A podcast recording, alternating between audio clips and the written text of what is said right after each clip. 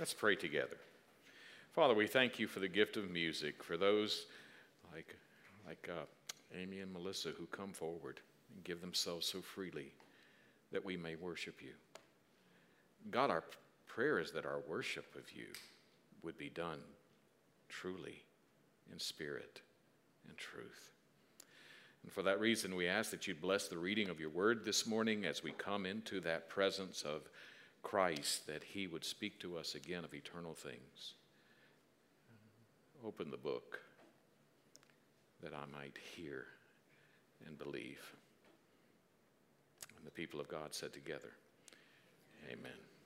I want to ask if you'll stand with me as we read from the eighth chapter of Amos.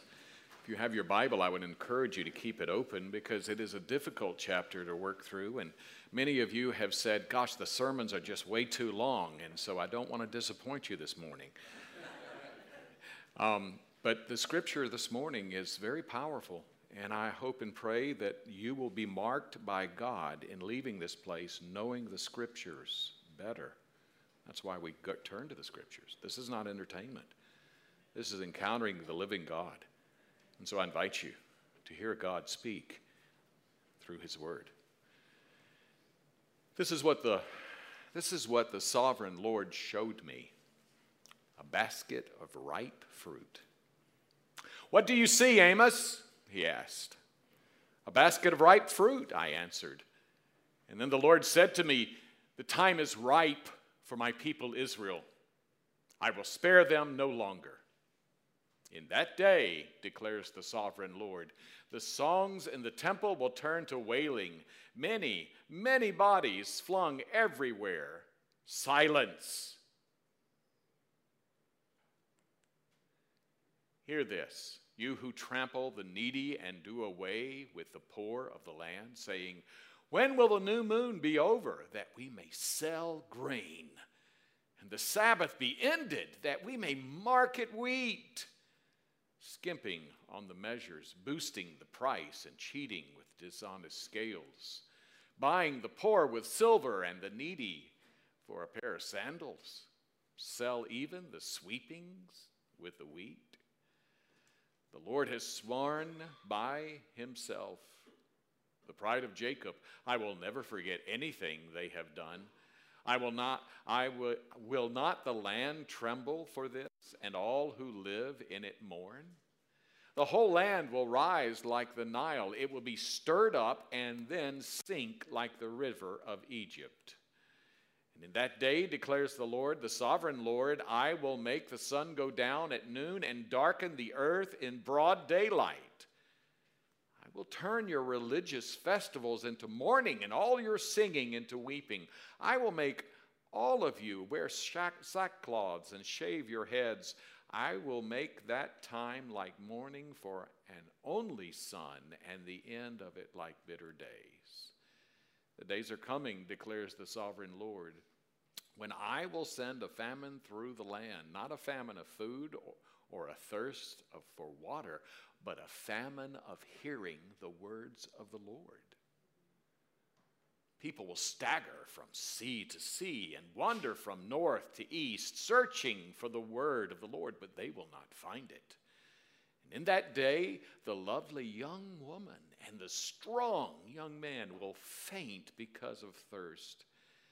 And those who swear by the sins of Samaria, who say, As surely as God lives, Dan, or as surely as the God of Beersheba lives, they will fall, never to rise again.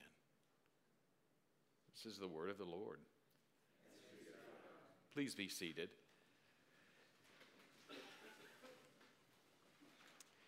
As you and I think about this passage and ripe fruit that God is, is uh, speaking about, it, it's so funny because as you think about Amos, Amos, as we learned in chapter 1, was a vine dresser and a, and a, dresser of, of, sycamore trees and fig trees. And uh, coming from South Carolina, uh, I am a fig lover. We have two fig trees in our house, and let me tell you, we wait all year long for the figs to get ripened. They don't all ripen at one time. You have to go out every morning and pick the figs because the figs that ripen today are spoiled tomorrow. That's how fast they, they spoil. And so when you pick the figs, you either have to uh, dry them or put them in a refrigerator because they will not last long. And so when you and I begin to read this passage, I thought, oh, good, I have a passage of scripture I actually can preach on because I know something about. And then as I studied it, I began to say, I think Logan should preach this chapter. And as I studied even more, I thought maybe we both should just get on our knees and cry out because the passage itself is really quite, quite damning to a people of God. Well, why is it so damning? Well, it begins with that phrase, ripe fruit. Before we understand it, we have to do a little review because, like everything in the context of understanding what we're talking about, we have to understand the context of what Amos has spoken, and we will see those in the five judgments that he gives in the chapter. We've already covered three of them. The first was the vision of the locusts, talking about the early spring and what God would do to warn the people of the danger that they were creating for themselves by forgetting the Lord and seeking after other gods. The second vision was a vision of fire, that they were going to be consumed by their choices, a cons- consuming fire that would, that would burn them in such ways that it was a warning God was giving. You are, you're going down the wrong path. The third is the plumb line, and it's a beautiful illustration of, of really architecture if you think about it. You've heard of the Leaning Tower of Pisa. Have you heard of that? Well, it wasn't supposed to be leaning. When someone put a plumb line on it in the beginning, it stood straight and tall, but as the foundation weakened, it began to lean and still leans even to this day. Well, the plumb line was used to keep things straight, and God has called us to look to Him to help us walk a straight path as we follow Him. But He warned Israel that was not happening. And then we come to the fourth vision, which is our vision today that he is, he is preaching to the people of Israel. It's a vision of the basket of fruit now, I, I, dare say that there has been very great consternation among scholars as to what fruit was in the basket. I like to think of it as figs, just so you'll know.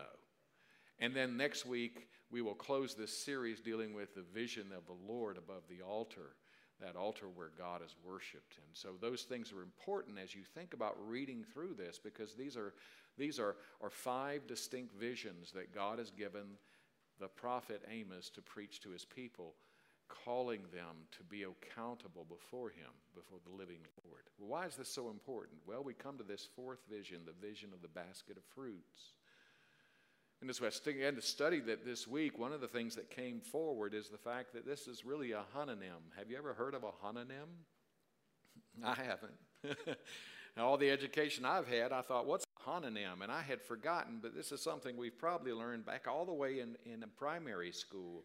And it deals with that whole idea that a homonym are words that are spelled the same way or sound the same way but have different meanings.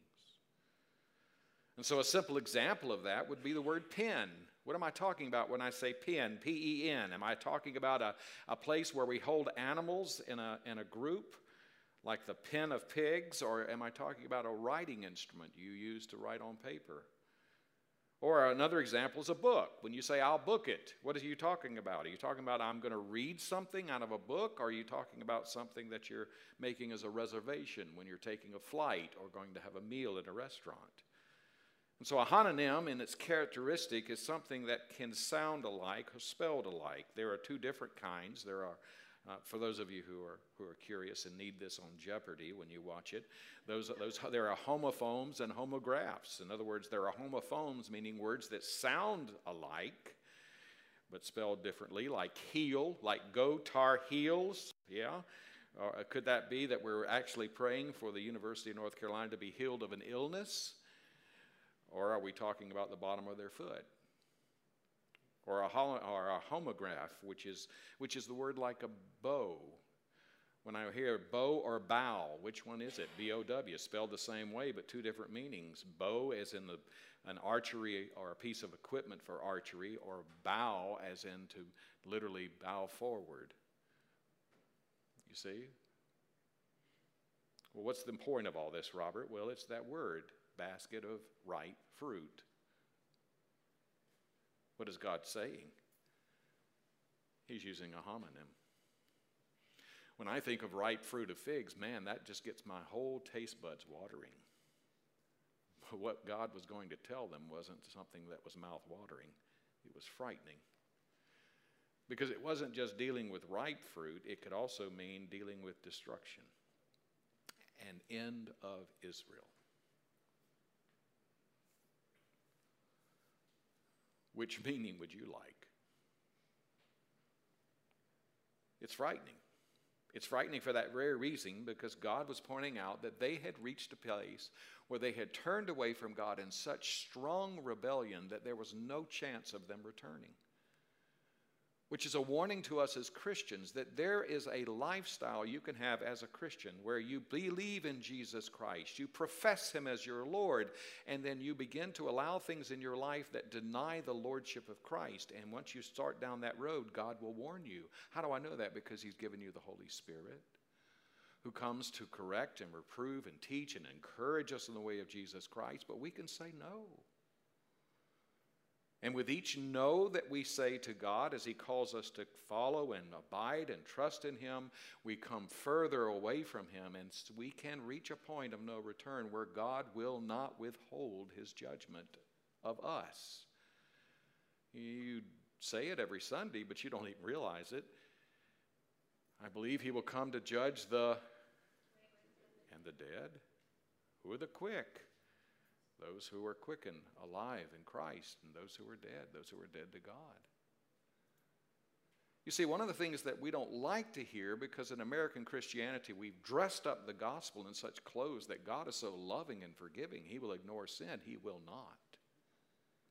He will not. He will judge it.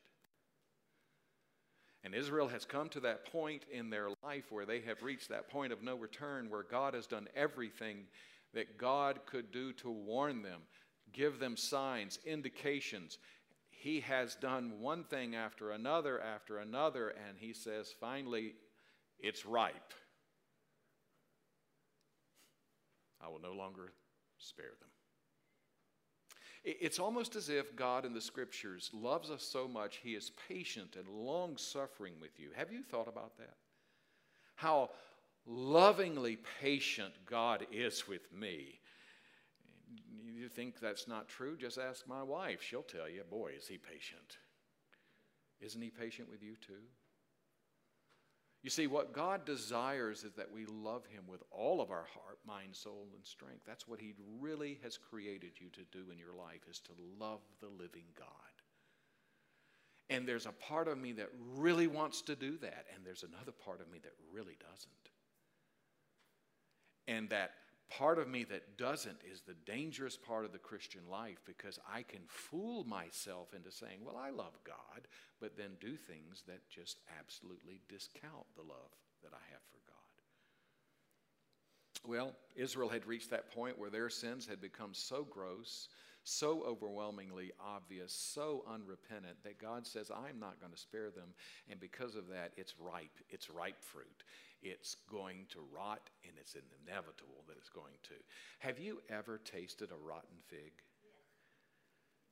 It is the most putrid thing you can put in your mouth. I remember going out and picking a fig that was too old, and I knew it. It just, you know, the skin was kind of e, and you just thought, well, maybe, and you put it in the mouth, and it just sat on your tongue, and you just wanted to vomit it immediately the first reaction. That is what God is drawing a picture of for Israel. You see, God had called Israel into the promised land, and He said, I'm going to bless you so that you will be a blessing, so that through you all the nations of the world will be blessed. But the day you turn from me, the day you worship other gods, the day you begin to doubt my words and refuse to live according to my statutes, laws, and regulations, the day you do that, I will remove my hand of protection from you. Your crops will wither, your orchards will dry up, you will not have rain from heaven. Your children will not be born before you. They will, be, they will literally not make it to being birthed. You, you will see your enemies gather around you and overwhelm you because I am the Lord. And the minute you say, I'm not the Lord, then I will remove my protection from you. And that's exactly what happened. When they said, We will worship other gods, they began to reap the very things that God warned them about all the way back in Deuteronomy before they even got into the land. When Cindy and I first came to this church, one of the things that struck me that God imprinted on my heart was the, that word that God spoke to the children of Israel through Moses. That when you go into the land of promise and you eat from the orchards that you did not plant, and you drink from the wells you did not dig, and you live in the homes that you did not build, do not forget the Lord your God, for surely the day you forget him, you will perish. The church in America has come to a point where we are perishing because we have forgotten who the Lord is. You say, that's bold, that's brash. It's true. We have accommodated too much. And in accommodating too much, we have allowed ourselves to be deceived. Why? Because we say, Jesus loves me, this I know. He will look, overlook all that I do and say, No, he won't. Well, why is this so important for us? Well, Moses, Moses warned the people then look, you've got to be very careful with God. He's not your good old buddy, He is the Lord, the sovereign Lord. Did you notice how many times Amos said that? The sovereign Lord. Why does he have to say sovereign? Because the people didn't believe it. They didn't believe God was sovereign. You know, there was a time in our nation when people did, and you didn't have to lock your doors. Did you? What has happened? Well, I, I, would suggest part of it is that we have lost the fear of God.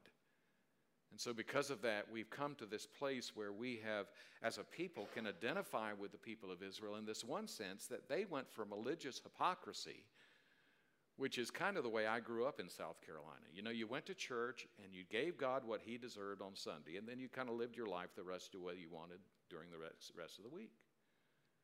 That's kind of how our, our Christianity was. Well, God is warning them. He's saying, look, that religious hypocrisy is going to just stand still. It's not stagnant. It will continue down a road that leads to eventually blatant rebellion. You, you know, that's so true about with children. Have you noticed that? If you get children everything they want, they only just want more bad things. And the more bad things they get, the worse they become. Have you ever heard the word spoiled brat? You ever heard that? Well, I was a spoiled brat, and so were you. What do I mean? Well, in so many ways, the generations that came before us envisioned that we would be a nation that would never have to experience war again. They did everything they could to produce generations of intelligently educated people. There was once a time where if you got a college education, you were one out of a hundred in your family. Today, people see it as a right, and then you begin to say, what kind of education are people getting? What's going on? We're, we're at the point where there's an entitlement com- community in our country. Uh, I don't know if you've seen the commercials. It worries me. It worries me deeply. When someone gets on the TV and says, You need to go to the government and get everything you deserve. What do you deserve from the government? That's a good question. The people of Israel had come to the place where they thought they deserved things from God because they named the name of God. And there was the danger. Their blatant religious hypocrisy had become blatant rebellion. How did it become rebellion? Well, look at chapter 8, verse 4. Notice they practice oppression of the poor with great sacrament, what do I mean by that? Well, look very carefully at verse 4. It says, Hear this, you who trample the needy and do away with the poor of the land, saying, When will the new moon be over? that we may sell grain on the Sabbath. And, the Sabbath, when will it be ended that we may market wheat? And yet you skimp the measure, boosting the price and cheating with dishonest scale. Verse 6 buying the poor with silver and the needy with a pair of sandals, selling even the sweeping with the wheat. What was happening in that day? Well, the new moon festivals and the Sabbath were covenant holidays that the people of God were giving to God as celebration of worship. They were times of holy worship of God where people would gather and they would go to great effort to sing and praise God and give Him praise, just like we do. Praise God from whom all blessings flow. And in the midst of that festival, all they could think about was Monday, I got a deal coming through where I'm going to get rich. Tuesday, I'm going to sell this at a certain price, and the fools who buy it, I'm going to make hundreds of dollars. Have you noticed how the prices of things are going up? Have you noticed? Why? What drives prices up and down? Well, it's supply and demand. What was happening here was they were using the falseness of supply and demand. What do I mean? Well, if you go back to the verses that deal with this, their conduct was violating the law of God, which says, You shall not cheat a person by using dishonest scales there's a wonderful, I wish I could find it. There's a wonderful magazine, the Saturday Evening Post, when Norman Rockwell used to, used to do the, the drawings of it. There was a woman going to the butcher, and she's wanting to order meat, and she is watching the butcher put the meat on the scale, and he's putting his finger where she can't see it, pushing the scale down. And she's on the other side of the counter where the butcher can't see it, pushing the scale up with her finger. So they're both doing this at the same time, right? That's what was happening in Israel. People were gathering for worship, and all they could think about was material gain. And they wanted to take advantage of the poor in such ways that they would, they would take what was the prime choice wheat and say, This is prime. This is the best wheat you can buy. But in fact, it had been mixed with the straw stubble through the thrashing process so that basically what was being sold to the people wasn't prime, it was the dregs of the bottom. And what was worse, they would come to worship God and they would give alms. Do you know they were giving about 30% of their income to the temple? Did you know that? 10% went to the management of the government, about 10% went to the organization of the priesthood for the temple worship. Another 10 was solely devoted to giving to the poor. And so, get this these businessmen who were so savvy in their business were making money off the poor, going and giving money to God in the temple, and then the temple and the offering that was given there would go back to the poor.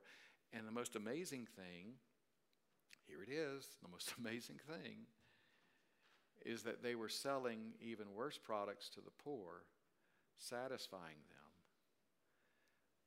The poor were receiving money to buy goods to placate them. And it was just a cycle where the rich were getting rich and the poor were getting poor.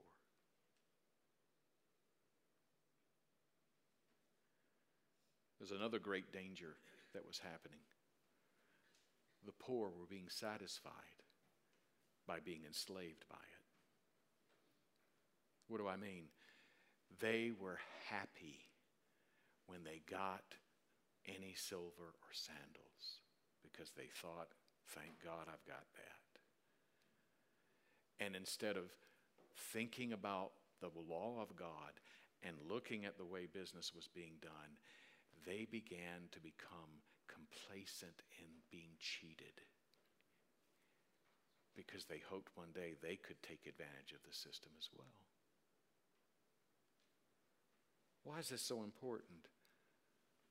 Because we live in days, my friends, where there was once a time in our country where if you charged a certain price for something, and someone could actually make an accusation that you were a thief or you were you were stuck on money because you charged over 10% of what the proceeds were for the profits. You could actually be kicked out of church for that. Did you know that? Did you? That you could actually be brought up on charges in a church that you gouged people by inflating your prices, thus dishonoring God because you took dishonest gain. I was floored. Absolutely floored.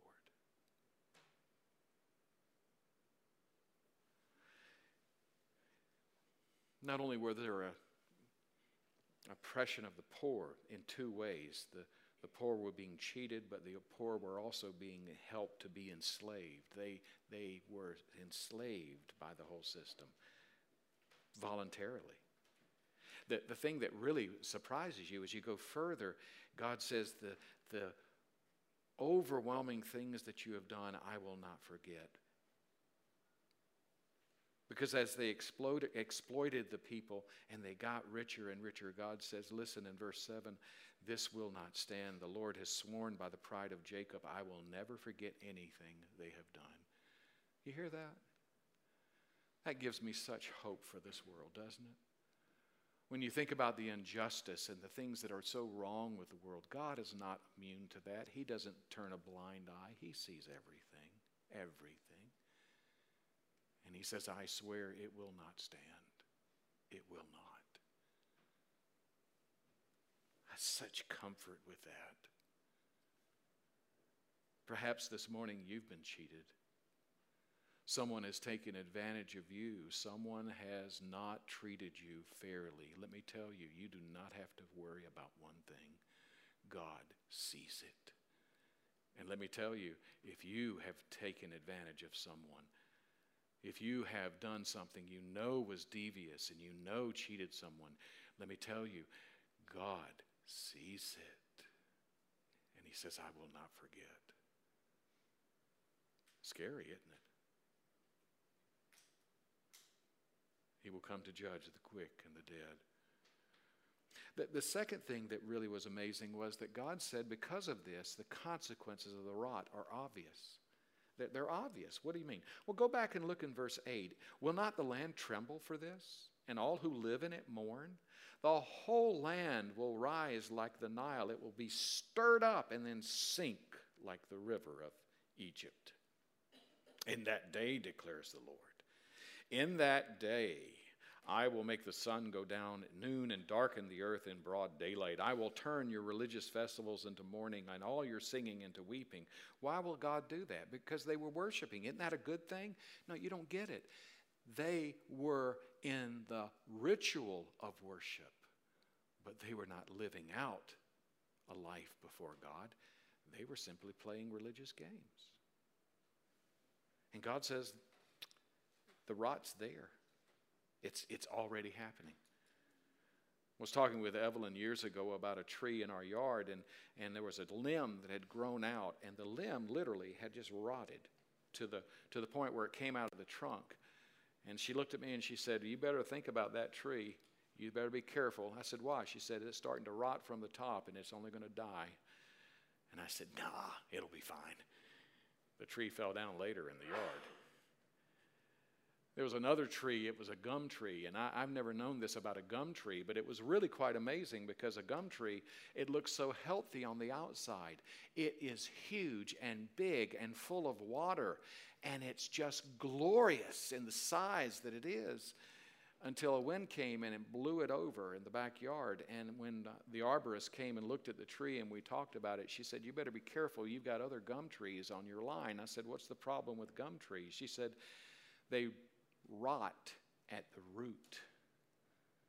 You never see the rot. But at the root, under the ground, the tree is rotting away in such ways that it literally loses its ability to stand and it lets you fall over and, and crush you. God was so gracious, it only crushed the, the, uh, the bush that my wife put that I didn't want there. but it happened. The tree was ripe. A people can be ripe. A people can live in such ways that they actually feel that everything is right on the outside, but at the roots, everything is coming apart. Is there any good news? Well, let me go a little further. Because of this, because of the consequences that are coming, hear this Israel's end is going to happen. There will be no turning from that. God has decided. God is going to send them into exile. Why? Because He loves them. He loves them so much, He will not allow the rot to destroy them as a people. He will preserve His name because He is the sovereign Lord. Secondly, He is going to send a famine of His word into the land. Now, this, this frightens the mess out of me as a pastor because it really transforms the whole understanding of the scriptures. What God is saying here to the people in verses in, in those verses is that God's word will be evident for everyone to have and to hold. There are more Bibles today in American homes than ever before, but nothing is changing with the lifestyle that we have. Nothing is changing as far as holiness. And God is saying the same kind of thing. He says, My word will be everywhere for people to have, but it will be undigestible. What do I mean, undigestible? Well, it, it, literally will be a time where people will have God's Word. They will be able to access God's Word, but it will have no benefit to them as a people. It will cause God to withdraw that revelation so that as they have it, it will not have effect in their lives, and the people will begin to starve. They'll look like starving people. Have you ever seen what happens with starving people? Well, the, when a person goes through that kind of starvation, they go through a frantic search for food, kind of like what happened for toilet paper when we started with COVID. Remember? They'll go through that frantic search for food, and then there'll be an acrimony that grows among the people, and it moves to a desperate search for some source of some kind of sustenance, but eventually it leads to an apathy, and you'll see the pictures of people who are starving and atrophy will set in, and finally, hopelessness will come, and then the end, death. And God says, interestingly enough, here's what He will do. Because of His judgments, He will judge people by thirst. What? They will be thirsty but find nothing to satisfy. They will literally hunger and thirst, but they will not find any satisfaction for their soul. Why will God do this? Because He is bringing His judgment upon a people who would not repent, who would not turn, who would not seek Him, who would not look for the living God. They didn't want Him. And in so doing, they would become first agitated with Him it, they would become they would become a people who would overwhelmingly starve spiritually. And in that agitation they would then become cynical and negative and they would then run into and fro for meaning. They'd search every religion to try to find some purpose for life and they would never find it until finally they'd come to this hollow empty discouraged and despaired lifestyle. And then they would be hopeless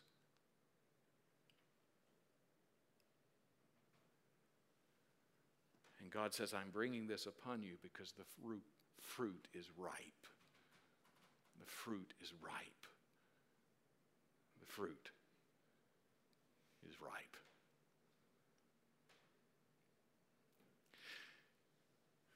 Well, then what is the hope? Oh, I got good news for you. You got two minutes? I've got some great news for you. The reason God tells us to read the Old Testament is so that we would not repeat the mistakes of those who've come before us. And the problem the Israelites had was they were going through all the outward appearances of being believers of God. They were going through the outward appearances, while inside they were not seeking the Lord. They were not dwelling upon Him. They were not allowing Him in their midst. They didn't have a relationship with Him, they just had a form of religion. And the good news is that God, knowing this, used this tremendous judgment to usher in a day where he would send one who would bring the opportunity for everyone, both Jew and Gentile, to come to a new day where they would hunger and thirst for righteousness, where they would hunger, hunger for thirst and righteous, for righteousness.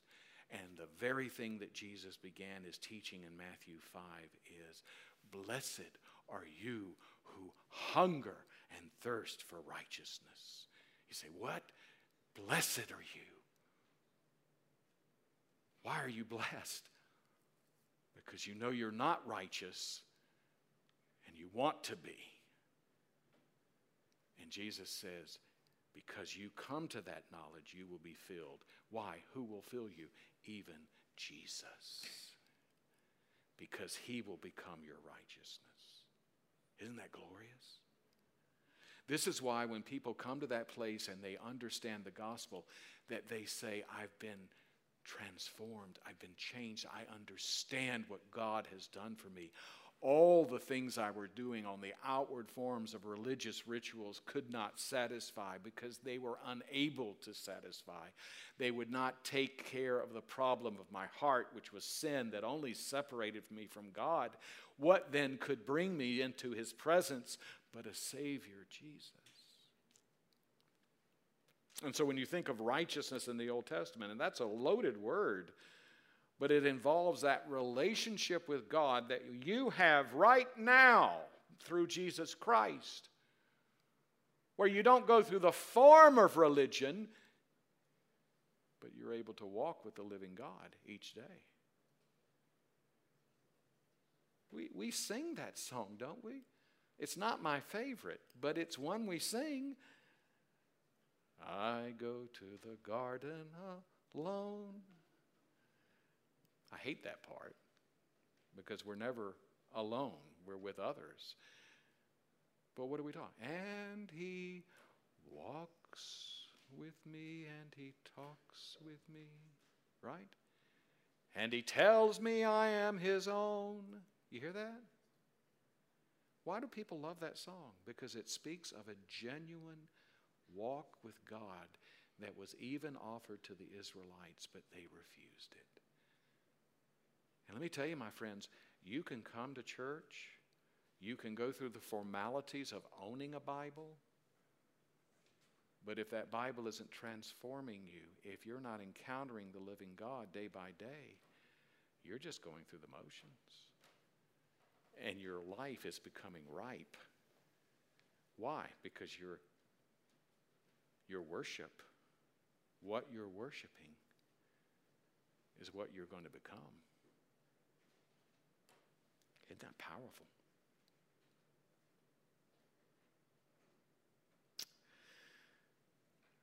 The good news is that God loved these people so much that He actually saved them from complete destruction by bringing judgment upon them. Because when that judgment came, they were ushered into exile, and there in exile, they suddenly began to realize what it was they lost. And they began to cry out to God.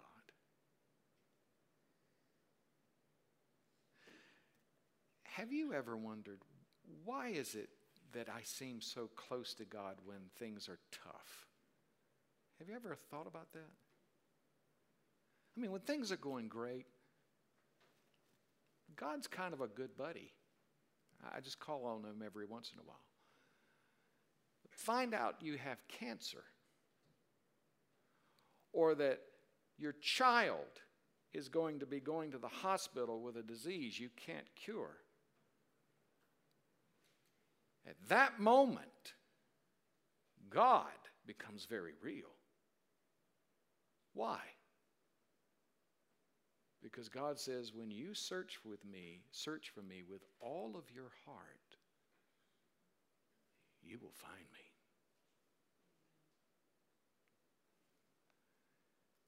The story of Amos is a story of a people who didn't want to search for God. And the question is, how do you help people like that, God had to bring judgment upon them. Isn't that powerful? Does that mean that God inflicts evil on us? No. He is not the source of evil. But God is a God who loves you so much, He will not allow anything to replace your love for Him. And Jesus Christ, He did the most astounding thing. He so loved you that he went to the cross to bear your sins, so that as you hear the gospel, acknowledge your sin, repent, and turn from it, and return to him, he forgives you. I love Paul's letter to the Colossians.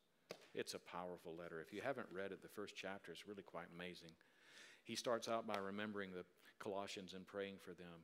And then he goes on and he says, God has given you so much, but one of the things that God now looks at you and says is, I call you blameless. You hear that? I call you blameless. This is what God has done for you in Christ. And He's done all of this that you might love Him. Would you pray with me? I think of that song we sing, O love that will not let me go.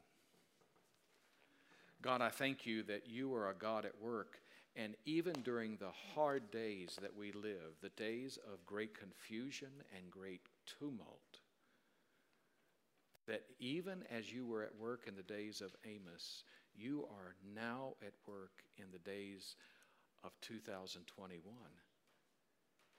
And in so loving us, you pursue us and will not let us go. There may be someone who knows in the sound of my voice that they have been far from you, God. And they've gone down a road that honestly is so far down the road, it's hard for them to imagine how they might turn back to you. But your mercies are new every morning you tell us that if we cry out to the Lord, you will not re- reject us. You will receive us and accept us and cleanse us. My prayer, O oh God, is that we, your people, would turn back to you and we would open the book and be changed by it. That there would not become a famine of God's word in our land but that would be, we would be men and women who attentively love and seek you. We ask and we pray in Christ's name. And the people of God said together,